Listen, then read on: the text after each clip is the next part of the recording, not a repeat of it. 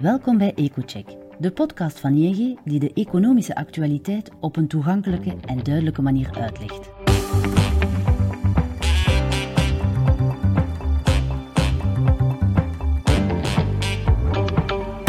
Om de twee weken buigen onze economen zich over de meest besproken gebeurtenis en analyseren zij de economische en financiële gevolgen voor u of uw onderneming. Vandaag is uw gastheer Peter van den Houten, hoofdeconoom bij ING België.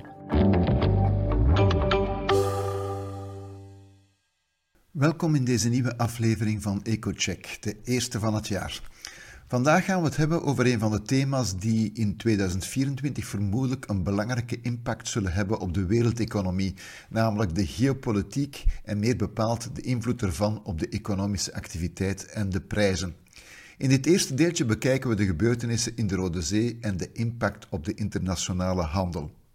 Met het conflict in Oekraïne dat binnenkort zijn derde jaar ingaat, de oorlog in de Gazastrook en de daaruit vloeiende spanningen in het, in het hele Midden-Oosten, evenals een groot aantal andere geopolitieke spanningen, hoef je geen waarzegger te zijn om te voorspellen dat 2024 een geopolitiek jaar wordt.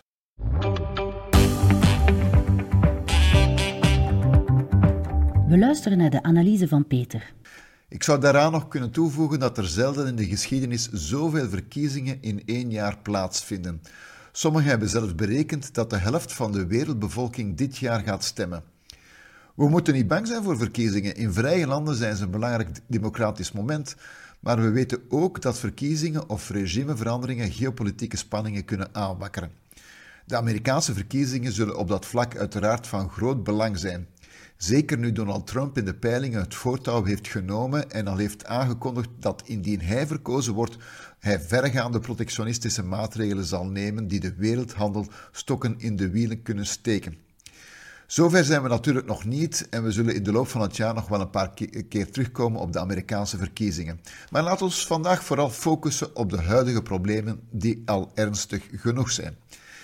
Sinds het losbarsten van de oorlog in Gaza hebben ook eh, door Iran gesteunde groepen zich geroerd, net zoals de Hezbollah in Libanon en de Houthis in Jemen. Naar eigen zeggen om de Palestijnse zaak te steunen zijn de Houthis sinds eind vorig jaar begonnen met het bestoken van koopvaardijschepen. Het was voor de meesten onder ons waarschijnlijk even op de wereldkaart kijken om precies te lokaliseren waarom de aanvallen van de Houthis op koopvaardijschepen zo'n probleem zijn maar eentje gezien hebt dat voor transportvervoer via de Golf van Aden, de Rode Zee en vervolgens het Suezkanaal, dat dat veruit de kortste route is voor zeetransport van Azië naar Europa, wordt het duidelijk waarom die aanvallen door de Houthis zo'n probleem zijn voor de handel. Tot op heden is er door de VS geleide marineoperatie er niet in geslaagd om een voldoende veilige corridor te creëren om de veilige doorvoer over zee te kunnen hervatten. En de risico's zullen waarschijnlijk niet snel verdwijnen gezien de toename van incidenten, de voortdurende oorlog in Gaza en de daaruit voortvloeiende geopolitieke spanningen in het Midden-Oosten. De CEO van Maersk, eh, werelds op één na grootste containervervoerder, heeft gewaarschuwd dat de verstoring zeker enkele maanden zou kunnen duren. De doorgang door de Rode Zee is natuurlijk te vermijden, maar desalniettemin essentieel voor de internationale handel. Oordeel, oordeel zelf maar. De hoofdroute door het Suezkanaal vervoert 12% van de wereldhandel en maar liefst 30% van alle consumptiegoederen ter wereld. Op dit moment is het aantal doortochten bijna gehalveerd. Bovendien zijn sinds het begin van het jaar bijna 9 van de 10 containers die de route zouden gebruiken omgeleid. Om aanvallen te vermijden leiden rederijen en hun klanten hun schepen om rond Kaap de Goede Hoop. Met andere woorden, ze varen om Afrika heen.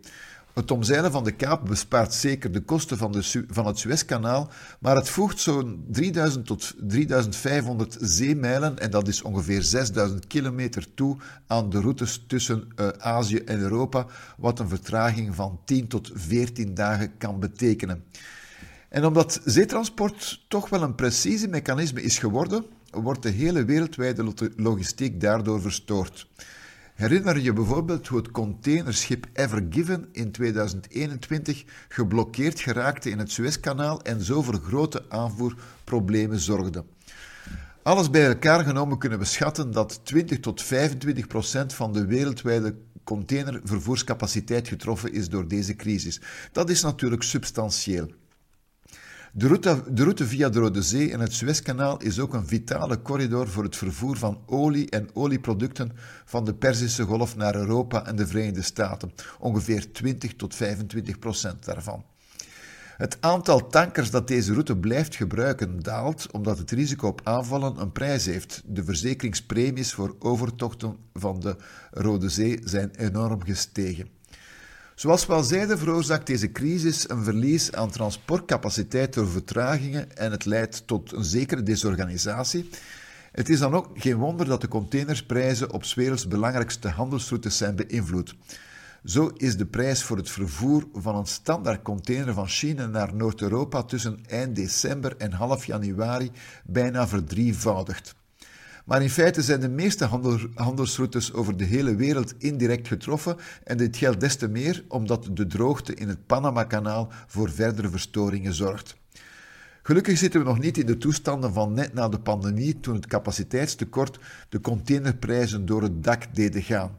Sindsdien is er heel wat supplementaire capaciteit gecreëerd, terwijl de wereldhandel ook wat is vertraagd. Maar toch, de recente stijging van de prijzen blijft substantieel.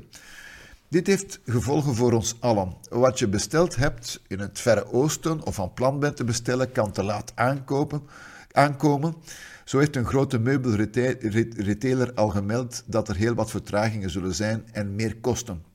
Maar bijvoorbeeld ook Volvo Gent moet de productie een aantal dagen stilleggen omdat bepaalde onderdelen niet op tijd zijn toegekomen.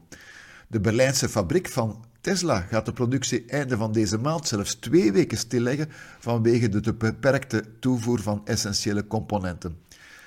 Het enige goede nieuws is, zoals gezegd, is dat deze problemen zich voordoen tegen een achtergrond van een lage wereldwijde vraag naar goederen. In 2021 was de vraag juist enorm en tegelijkertijd ook een overcapaciteit in het transport. We kunnen dus enkel hopen dat de gevolgen voor de consumentenprijzen kleiner zullen zijn dan na COVID. Niettemin wordt de organisatie van de wereldhandel opnieuw beïnvloed door extreme weersomstandigheden in Panama en geopolitieke spanningen in het Midden-Oosten. Dit illustreert waarschijnlijk ook onmiddellijk hoe een soort van deglobalisering voor hogere prijzen kan zorgen.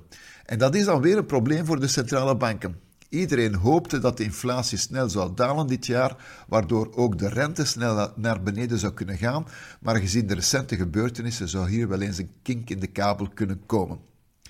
Dit was het weer voor vandaag. Graag tot een volgende keer. Zo, dit is het voor vandaag. Bedankt om te luisteren naar deze aflevering. Aarzel niet om onze EcoCheck podcast te volgen, zodat u geen enkele aflevering hoeft te missen. Wilt u meer weten over economisch en financieel nieuws? Ga dan naar ing.be-mijn-nieuws en ontdek alle analyses van onze econoom.